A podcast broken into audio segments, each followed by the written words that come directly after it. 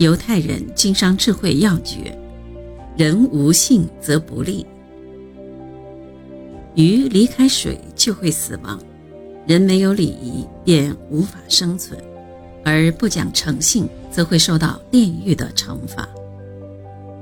有这样一个故事：有一位姑娘外出游玩，不小心掉进了井中，正巧遇到一个青年人路过，把她从井里救了出来。姑娘为了报答救命之恩，就和他私定终身。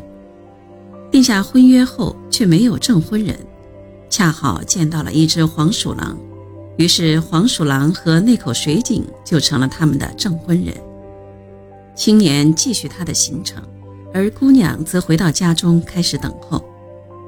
正当姑娘还在痴心的等待时，那个青年却在异地结了婚，并且生了两个小孩。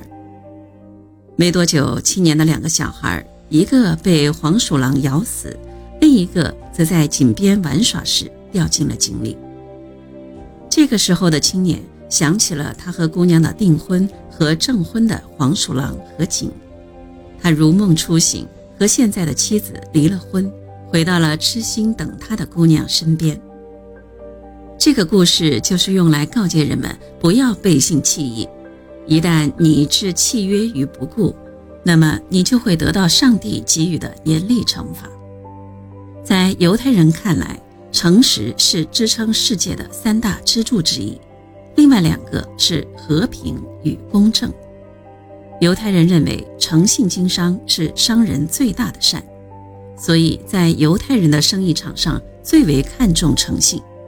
对于不诚信的人，他们是无法原谅的。